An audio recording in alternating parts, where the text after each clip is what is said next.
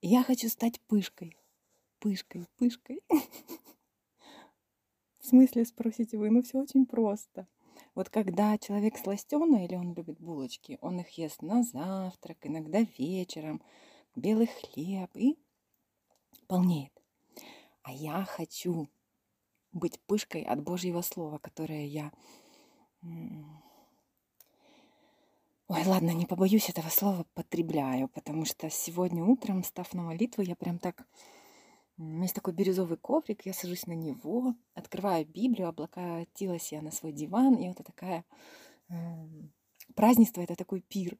Я еще не открыв Библию, а открыв только свою молитвенную тетрадку, где я люблю записывать всякие красивые штуки, чтобы не забывать, насколько это красивый диалог с Богом у тебя состоялся какое-то количество месяцев назад. Ну, когда какие-то дурные мысли приходят. И вот я открыла эту тетрадку, и вдруг мне такой, Господь, я не знаю, что ты мне сегодня дашь. Во-первых, я очень радуюсь.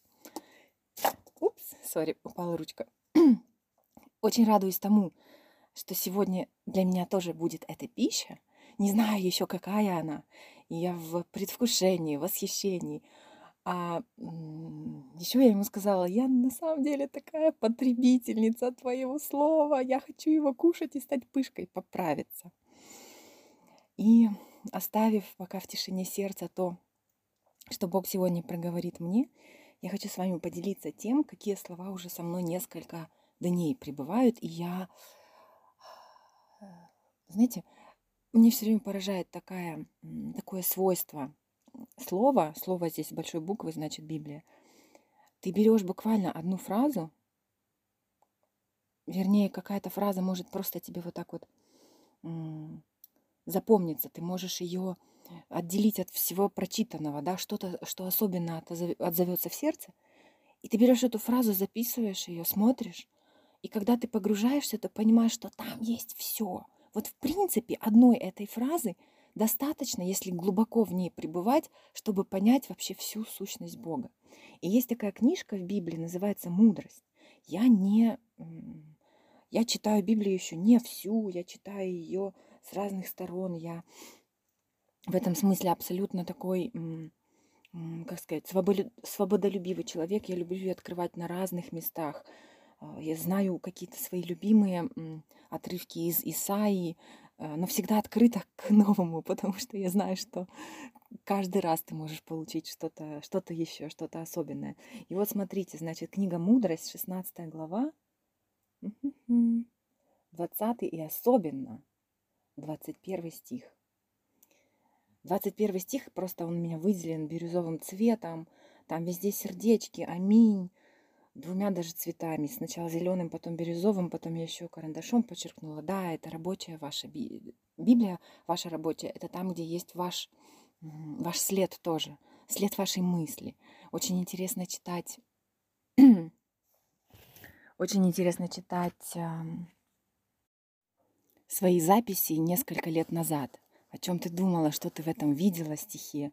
И иногда ты удивляешься, иногда думаешь, да-да-да-да-да, точно, точно, сейчас я вижу это еще сильнее. Итак, мудрость 16.21. Я прочитаю на українському, потім переведу. Так, допомога твоя виявляла супроти дітей твою ніжність.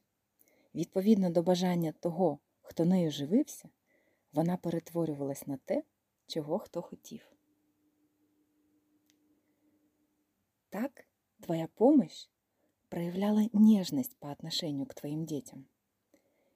И в зависимости от желания того, кто ей питался, она превращалась в то, что тот человек и хотел. Я питаюсь помощью Божьей, и я говорю, что хочу преобразовать ее вот в такой плод духа, вот в такую перемену сердца. А, допустим, смотрите, актуально сегодня в уверенность в завтрашнем дне – которая может быть только из доверия сегодняшнему дню, которая может быть основана только на доверии сегодняшнему дню. Или я хочу помощь Божью направить на то, чтобы перестать бояться. Знаете, у меня раньше была такая... Я себя сама называла, и на... был у меня период такой эзотерических поисков. Там один мастер тоже меня называл женщина, которая всего боится. Когда ты вступаешь в период, когда верить непросто, когда есть сложности, да, потому что хорошо верить, когда все хорошо, когда ты вступаешь в этот период видимых сложностей, у тебя есть свободная воля попросить, куда именно направить Божью помощь, какую именно сферу жизни. Мало того, поскольку Бог нам свободную волю дал, мы можем решить, мы можем принять решение, и это очень взрослая позиция. Можем принять решение, эту помощь Его, эту нежность направить именно в ту сферу жизни, где в сердце больше всего еще темноты нет света, где больше всего страхов, тревоги, неуверенности в себе. Ну, подставьте, да, то, что вам актуально в этот перечень. Представляете, как красиво как красиво, что помощь Божья, она customized под каждого человека, понимаете? И вот сейчас у меня есть такое глубокое, красивое желание этой помощью так напитаться, чтобы стать пышкой. Люблю вас.